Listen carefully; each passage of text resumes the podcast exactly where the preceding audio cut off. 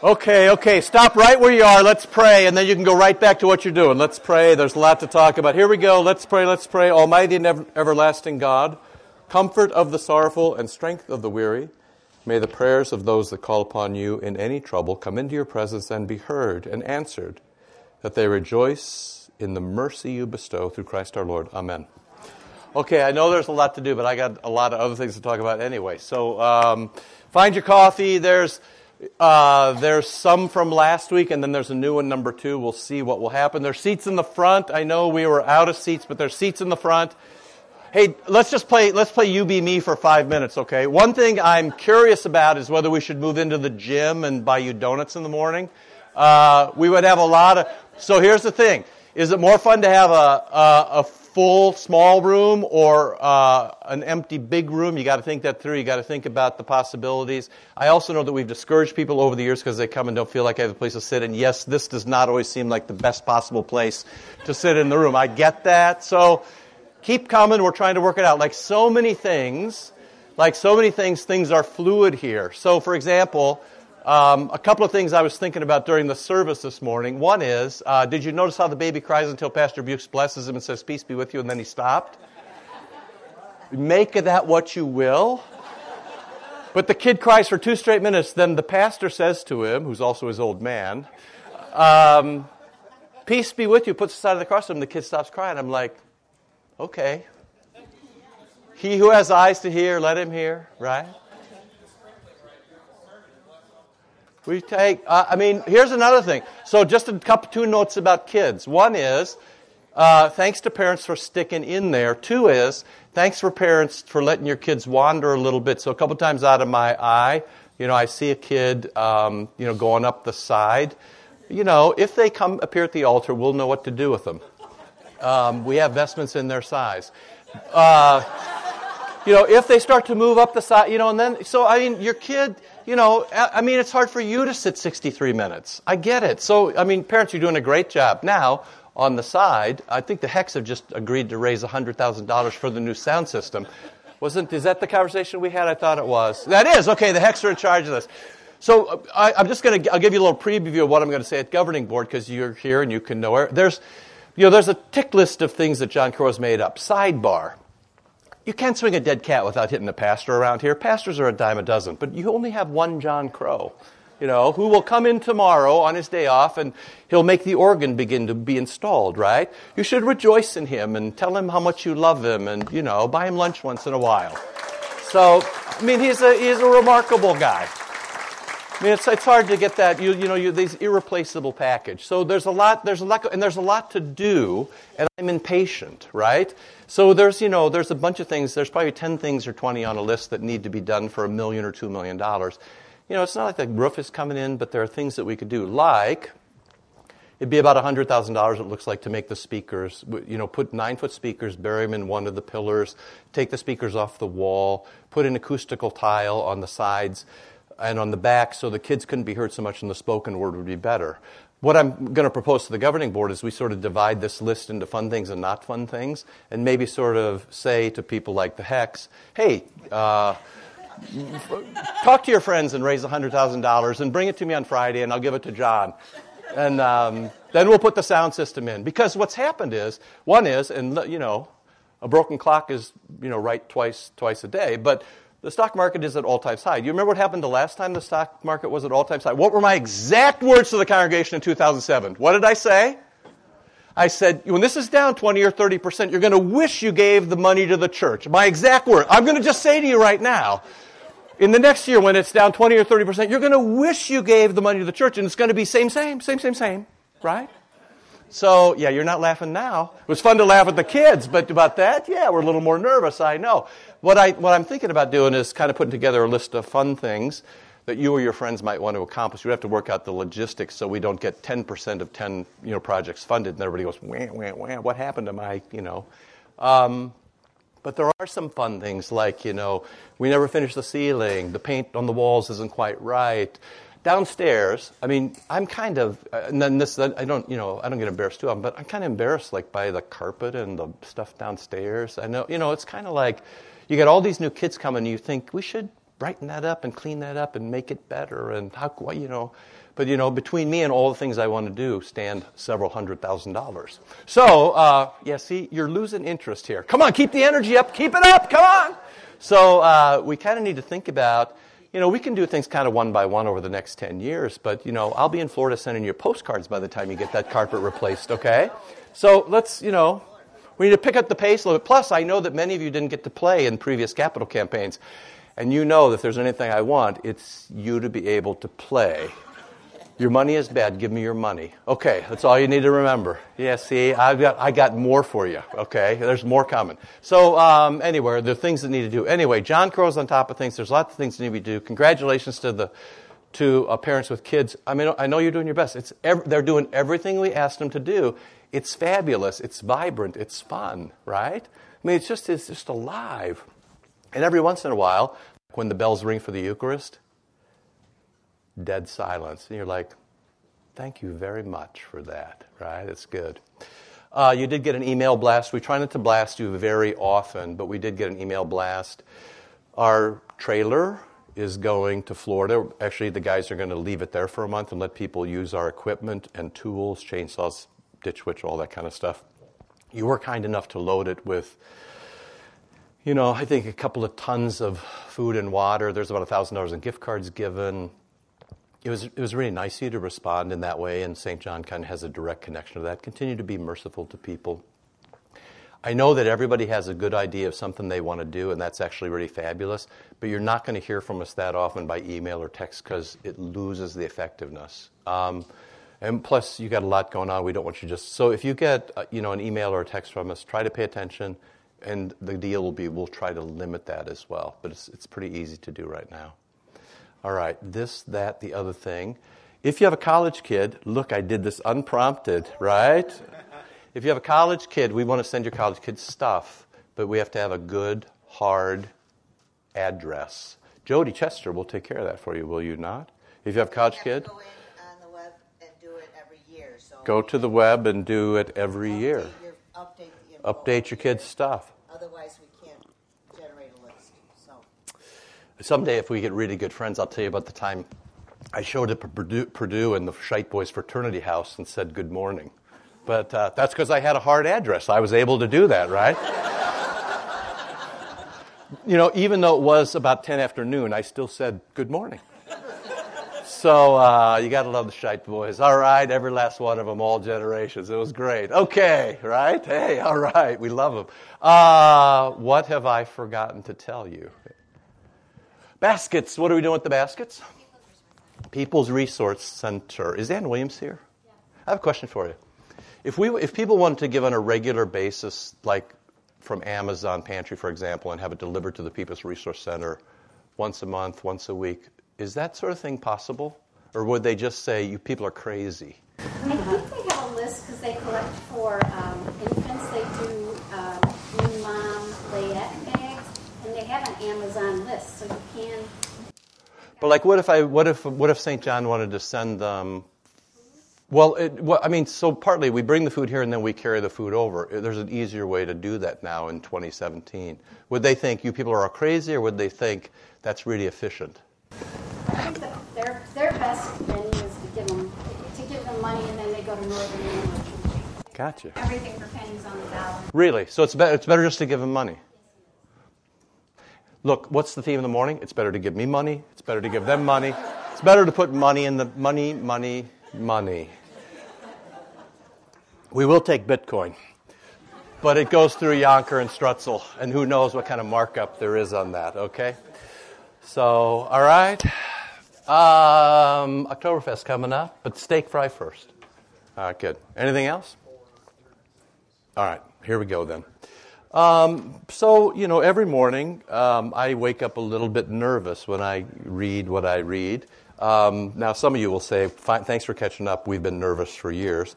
But, uh, you know, the thing is, if you're nervous all the time, then what's really the point, right?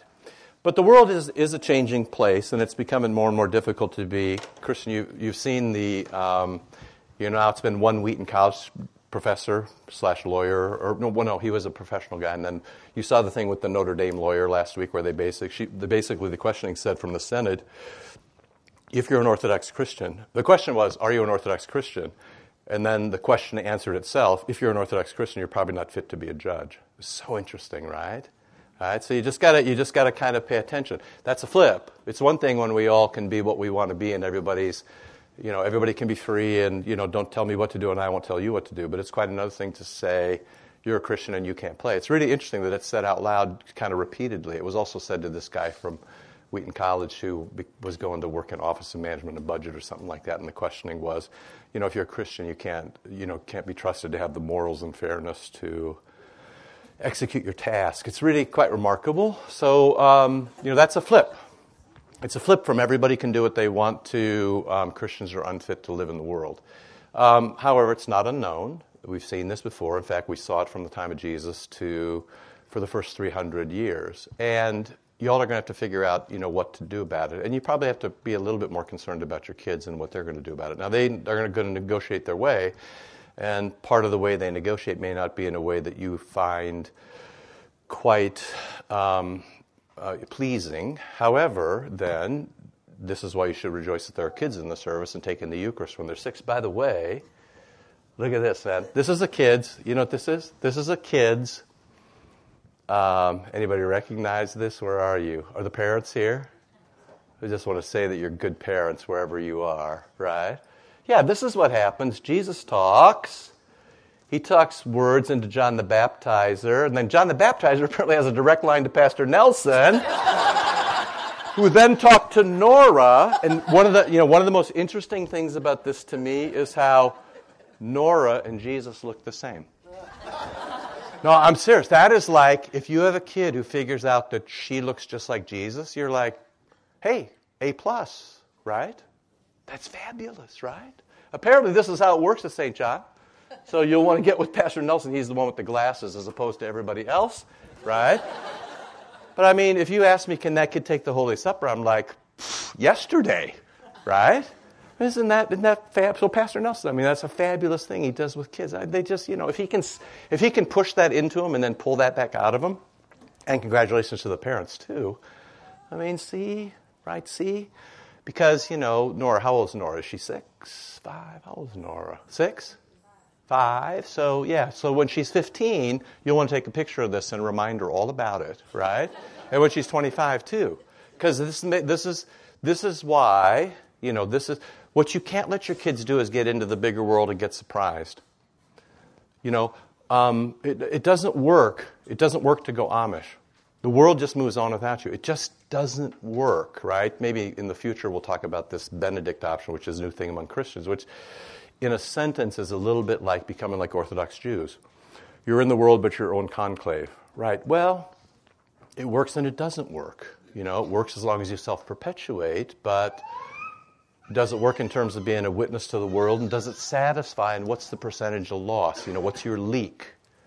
So I think that there is another way, and you know, you, there's there's no way you can't know what this is. I mean, this, the other way is to go to the liturgy and go to the Eucharist. Boom, boom, boom, boom, boom. The discipline of love. Love and discipline. Is there any difference? No. Love and obedience. Is there? No. What you love, you cling to. Right. And so you have to be the kind of congregation, and this has to be the kind of place. So you look up, you know, and you got kids playing horns and cellos this morning. I mean, you look up, and Peter is fabulously singing along with them, and you just kind of go to yourself, where else can you get this, right? If you you can't look up, and that's good, but I can look up, and I'm sort of like, yeah, that's just the people I want there because you know, average age is 20. Yeah, I know some of you people are a little older, but you know, you get averaged down by 13 year olds. It's great, right?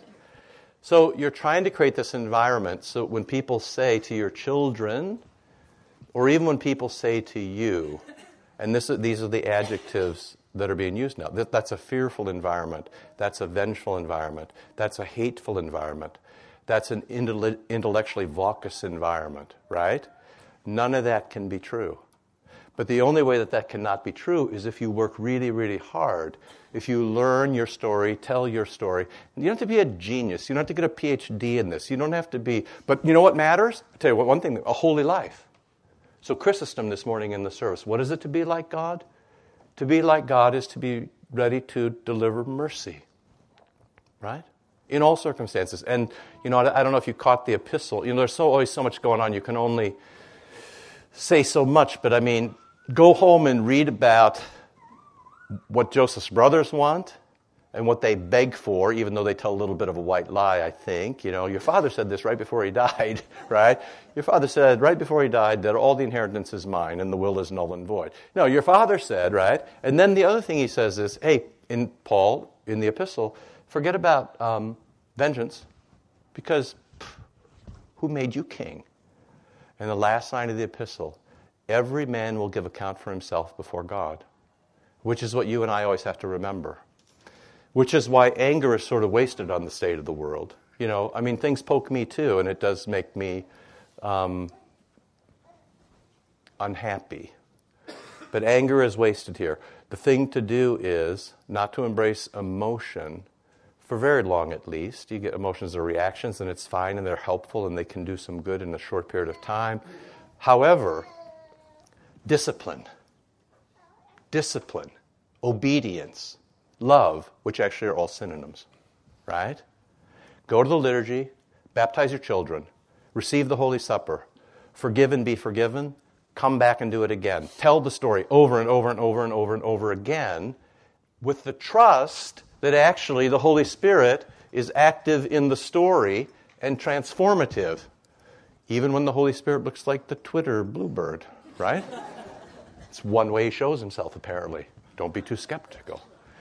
All right, y'all good? So this is the point. Um, you know, the world is not such a welcoming place. In my own critique of Christianity, what I would say is we squandered our advantage. We had a 1700 year head start. We haven't always done that well. Burning people at the stake, you know, for example, or, you know, I mean, the, the, the church has often played rough, as rough or maybe rougher than the world.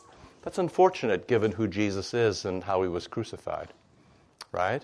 And it's always a difficulty trying to figure out how to play. But play we will, right? And in a particular way, and in some sense, you say, because this is the most important thing, this is true. And your life is actually a relatively short period of time. You know, if you live, you know, four score and six, says the Psalms, you've had a really good life. If you live 80 or 90 years, it's a fairly short period of time when, when you run it against eternity. So, you know, you match your life to eternity now, you live the divine life in this life, and you let the chips fall where they may. You don't have to control things, but you do do what you've been given to do. What have you been given to do? Love, love other people, be baptized, forgive, go to the Eucharist, go to the liturgy, acknowledge God, live gratefully, push down your anger, push up patience, love, kindness, peace, self control, all the gifts of the Spirit, and do it all again. There's no point in getting just completely exercised about everything, but you should pay attention. And you should see when things are going against you. And you should exercise whatever authority in the secular realm you have, you know, to try to keep make the world a better place. But it takes some work to figure out what that is. Anyway, that's the whole point of the year. That's where we're going.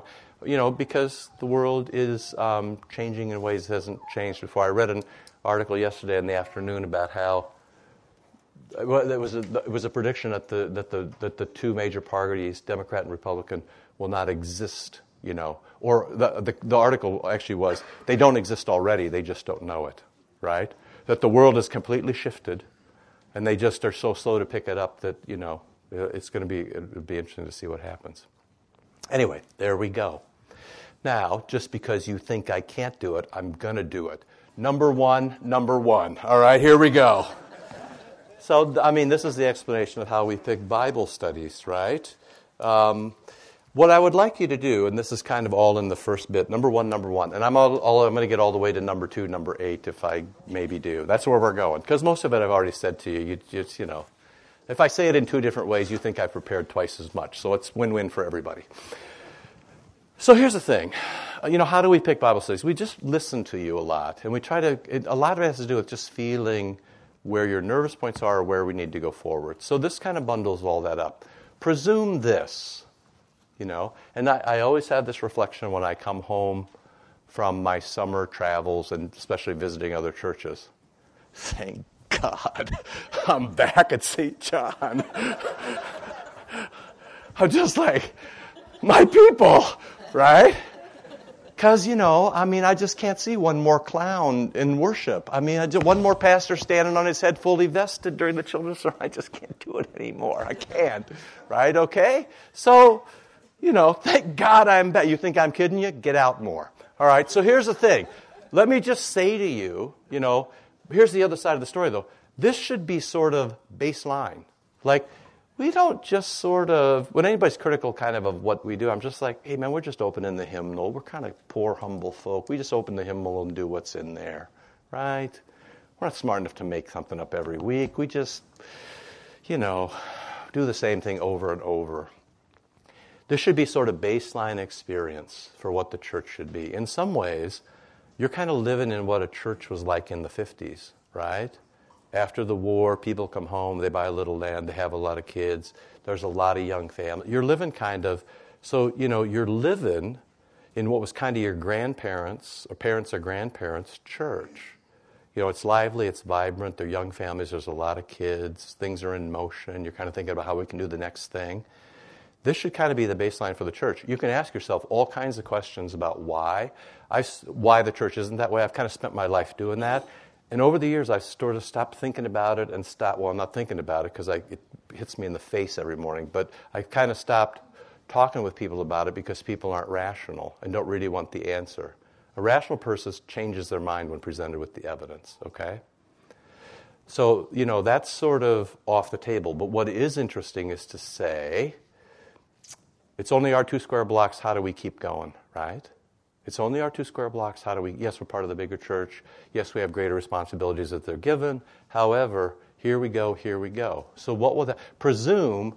And part of the reason I'm saying this to you is because if we have, um, you know, there are always things that are kind of nipping at us, temptations that are nipping, nipping at us, you know. But if there's a temptation nipping at us, one of them would be um, that we get self satisfied hey, that we're okay, that we feel like we got this list of projects, but we don't have to have a capital campaign to do that because it's just fine the way it is. Or, you know, that we, you know, we're just fine the way we are. Things are just fine. Well, here's the thing things are never fine the way they are because of the natural um, entropy of original sin, right? Because Satan is always working against us. You know, because clouds are gathering on the horizon and there will be trouble. So it's never okay just in the church. In fact, it's extraordinarily dangerous to just sort of say, it's all just going to work out. If you think it's all going to work out, just go look at the statistics in the Missouri Synod over the past 50 years. Okay? Or Lutherans in general, or denominations. It's not all just going to work out. But if you're given to the things you love, if you're given to obedience, if you're given to discipline, if you're given to liturgy, if you're given to study, if you're given to prayer, if you're given to kindness, if you're given to forgiveness, if you live in love, what the Lord will do is unimaginable. He does stuff like that, right? So you have a five or six year old who can sort of say, oh, yeah, this is what I believe, right? So that's um, all the way to point number one then. And it is interesting. I mean, I can give you, a couple of you sent me podcasts and articles, and I know it's, it's really is everywhere. You know, if you just want a little vacation in the midst of my spiel, on the third page is the very calming emphasis of Jesus the teacher. Right? This is in, in, the, in number one, if you took number one again. Or just look, I mean, that very calming face of Jesus, the teacher, right? It's like, this is like, you know, peace be with you. I've got all the answers right here. In fact, I am the answers. And I'm also Pantocrator, the other name for this icon. I am Lord Almighty, or in the most specific sense, I'm the one who will come again to judge right? And so, you know, you might just take this home and put it someplace, or buy yourself an icon. Uh, buy yourself an icon of this and just look at it, you know, read it when you are struggling. Because, you know, in all the tizzy and fast pace um, stuff that's going on in the world, some necessary, some not, here's Jesus, right? Uh, with his very calm face, completely in control, and on your side. Right? It's all going to be fine. It might be painful in between there, here and there, but I mean, at some point you die. And it's a welcome death. As the church says, a blessed death. You know, everybody has an end. And sometimes the end point is a favorable thing, right? And death isn't a thing we fear. So we sort of say, You know, it's the middle point that's much more difficult when people discriminate against you because you're a Christian or shame you or your kids suffer because of it or you can't get an education or you can't do this or you can't do that. Um, you know, pay attention, uh, but try to remain calm, okay? So I'm turning the page. Um, just one, this is point number two. There's a great article written by a genius of a theologian, perhaps the best in America, who um, Lutheran, perhaps, or most well known, one of the best and most well known in America, Robert Jenson, who passed away uh, last week. He's a very influential guy across things. In fact, his book is what we're using, not me, the other pastors are using for Song of Psalms on Fridays when women's Bible study. I mean, he's a genius of a guy, very gentle. I bumped into him uh, probably the only time I talked with him when I, years ago, I don't remember, I went to for a conference on beauty to St. Andrews. It just happened to be he and his wife were in the same train car. Just uh, and you know introduced ourselves and chatted a little bit. He just is uh, a very gentle but genius of a guy. He wrote a very influential article 20 years ago or so that was reprinted 10 years ago, um, where he basically said the world has lost its story which is another way of saying the world no longer remembers who God is and what He does. And so, you know, we sort of take this metaphor that the world has lost its story. If you ask kids, if you ask people in general, they don't know Bible stories, they don't know Bible references, all the great literature and poetry that was written with these kinds of things, you know. I mean, when I, re- when I watch The Revenant, you know, I argue with Pastor Bukes about whether it's primarily about baptism or the Holy Supper.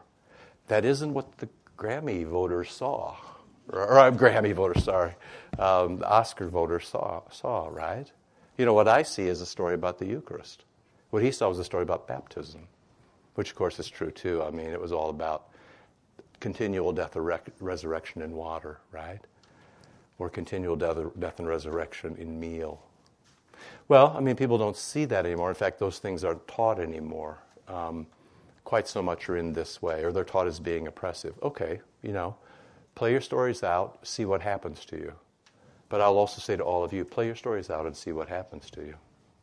Okay, so um, we have this thing on how we keep our story. Number three, the liturgy does the same thing over and over again. Why do you do the same thing over and over again? So that you remember it, so that it's in you, so that it comes to you immediately. I mean, old people are the best example of this. When you go to old people, somebody just wrote me this week again.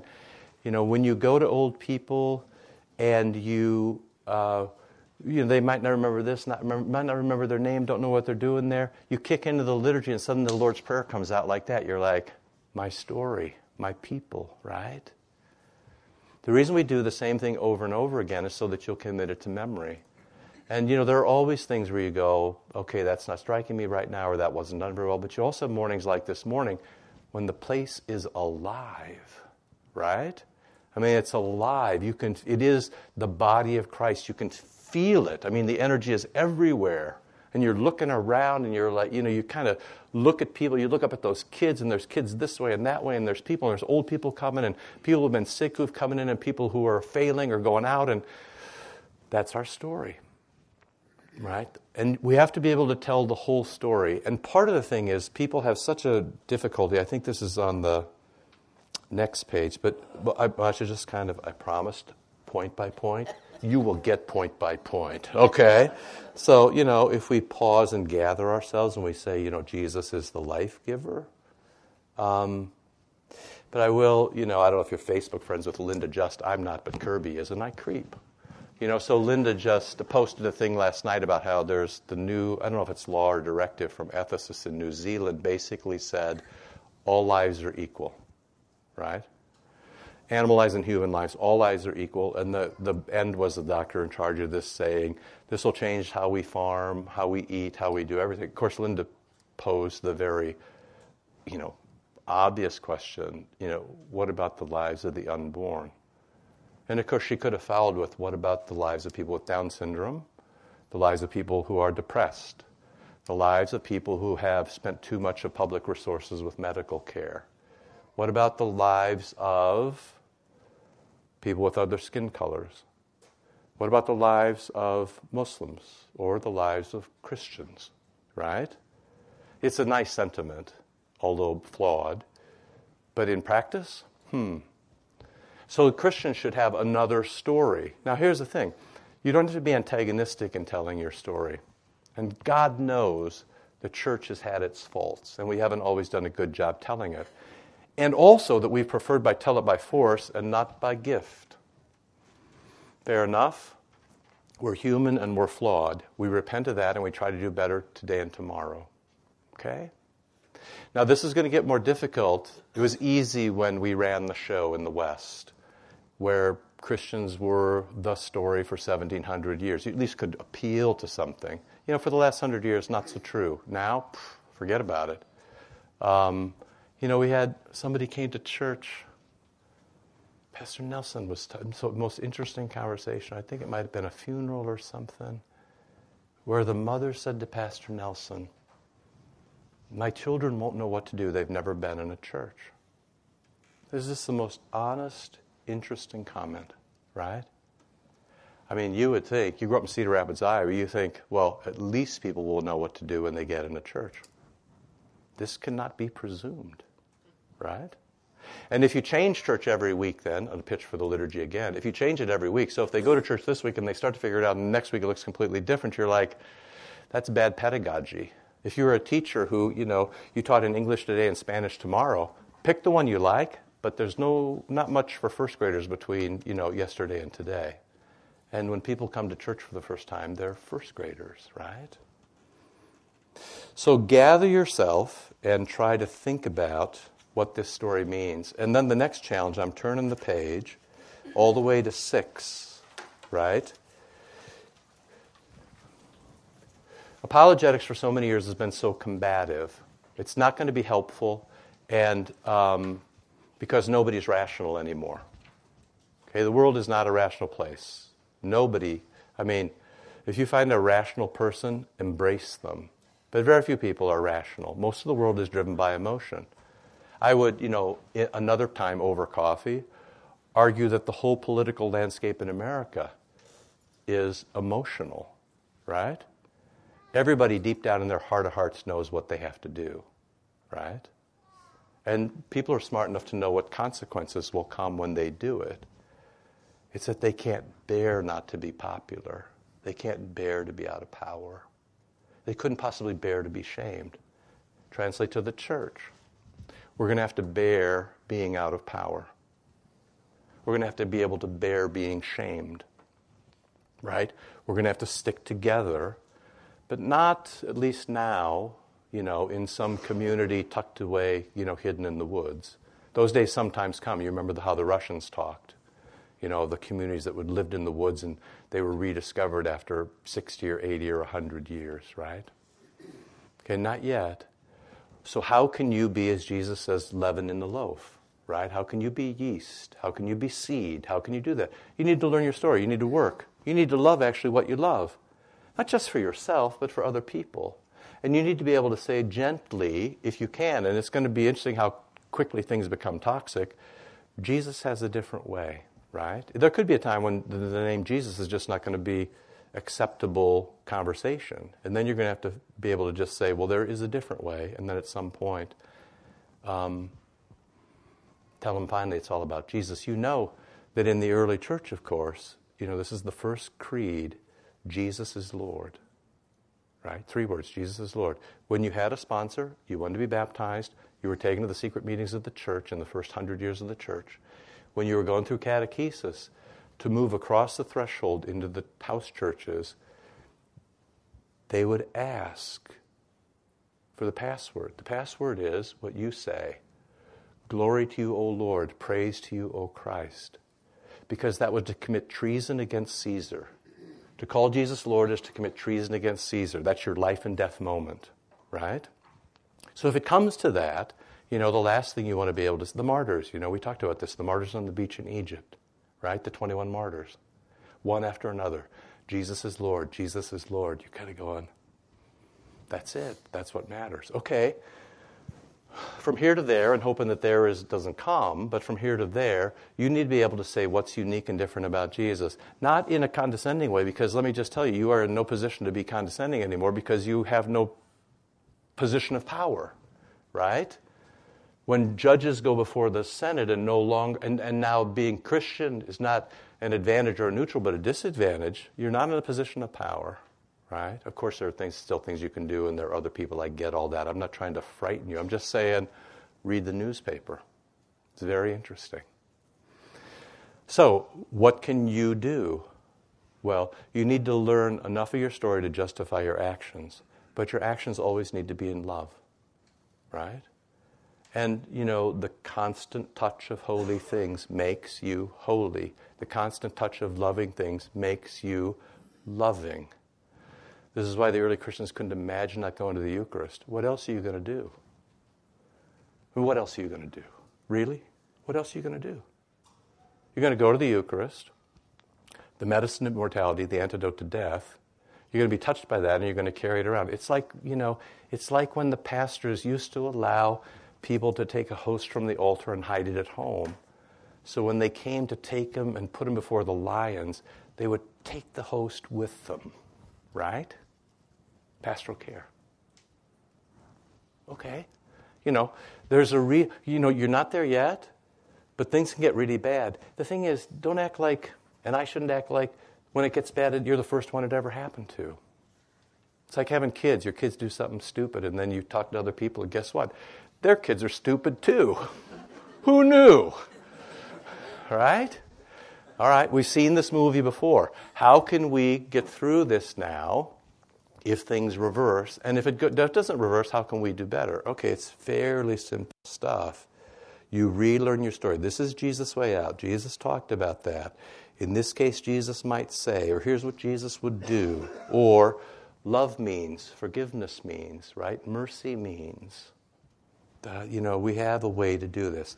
So, why the Gospel of St. John? A couple of reasons. One is it's all about this. John is not a story in the way that Matthew, Mark, and Luke are stories. Matthew, Mark, and Luke, you know, if you put them all next to each other, they sort of look the same. Pieces are in, pieces are out, but they wrote for different people, sometimes for Jews, sometimes for Gentiles, right?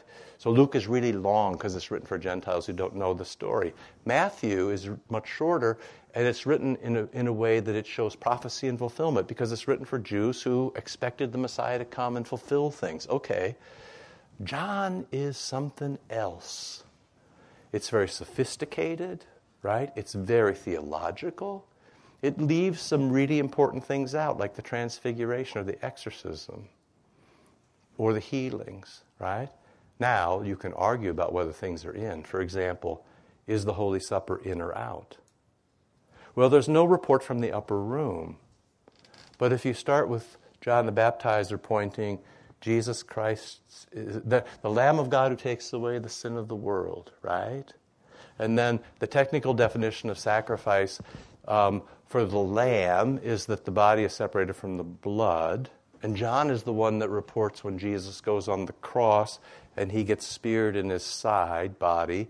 Out comes blood and water separation, right? And John starts by saying the three most important things are blood and water and spirit. You start to say, he's telling the story for people who know the story, but he's telling the story even in a different way. So now, all the way back to where we started. You all are baseline. You know a lot of stuff. You come to church all the time. You're here in Bible study. This is a premium. Five year olds can do that. You can take this to another congregation. 50 year olds can't do that. Okay, okay, okay. Do we just sort of rest and say everything's going to be okay? No. There's a thousand things to do, a thousand things for us to do, right? Here and for other people.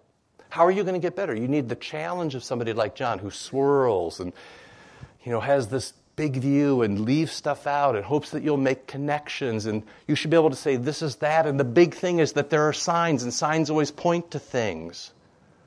And Jesus is here, and there have been signs for Jesus, but is Jesus a sign too? You know, you have to think about all these. Well, the challenge is in with John's gospel. It's very, very difficult stuff. So um, I'm all the way to 1.8 right? I know, think about it, right? I might even open the Bible in this Bible study at some point. Just stick in there, okay? So, what John is meant to do, number nine, is this existential attitude, as Bultmann said. You know, we don't like Bultmann for everything, but for some things, which basically means look right at the bottom. This means the faith, and we talked about the creed last year, so the stuff that everybody, the story everybody knows. The creed is the story everybody knows. The faith brings us faith, to which we say, Yeah, that's my story. In fact, I'll die for that story. Right? I'll live and die for this story and all the stuff in between. Not in an angry way. I just I can't caution you enough about being angry and vengeful. It is just not going to help, and you're probably going to lose because you're not in power anymore. Use your resources. You have limited resources. Use them well. Try to learn that this is the story of life and that people need that story. Turn the page, and the center of that story is the crucified Christ.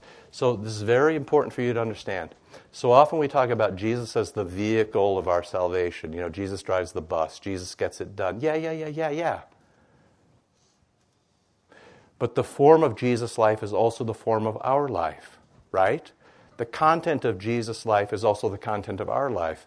Jesus is the firstborn as from the Father right? The prototype for faith. Jesus is the image of God. Sometimes when you're, you know, I talked to Pastor Bukes about this a little bit. I didn't get to Pastor Nelson yet, but sometimes when you're thinking about things and you need to break, think about this. Would Jesus have taken flesh if Adam wouldn't have sinned? Right? We normally tell the story that Jesus has to take flesh because Adam, so, so Jesus taking flesh is kind of plan B. There's actually interesting evidence in John that that may have been plan A. That Jesus, the Word, John 1, would have taken flesh anyway. That God always intended, Colossians 1:15, in his flesh he is the image of God, right? So there's, there's, some, there's some sort of sense in John. You see, and see the, now the story is at least different. Because the sto- in the other Gospels, how do they tell it? They tell it as the fulfillment of the prophecies from forever. Yes, that is true. Or Adam was his father. Yes, that is true. But there's another possibility, which is in the creation, God loved you so that he was going to live with you anyway, in the flesh, right? You know, you can, like so many things I tell you, um, it's kind of like, you know, we're at point 2A now, and you can argue at the seminary. Next time you go down there over coffee with the young boys and see what you think. But just kind of think about the way that the Lord loves you and affirms you and wants to have you back with Him. It's a whole different deal, right? So, the center of everything is the crucified Christ, which 11 is pure obedience and which John speaks of not as a defeat, but as an exaltation and glorification.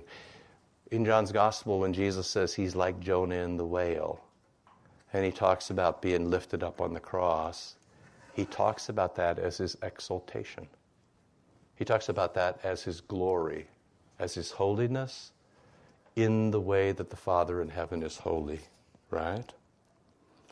So, the last thing on that page Jesus is not just the perfect Savior, Jesus is also the perfect Christian.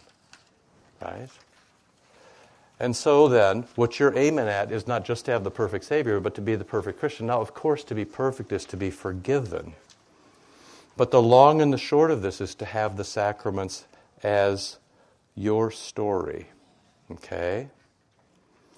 All right. This is where I lie to you and say, yeah, we got through the rest of this. It's all going to be fine.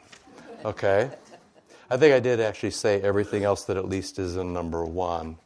But let me say under 15, the last thing. Jesus then is this epiphany of divine glory or of the divine life. So in Jesus, you know, it's just not, it's just not marks on a page, right?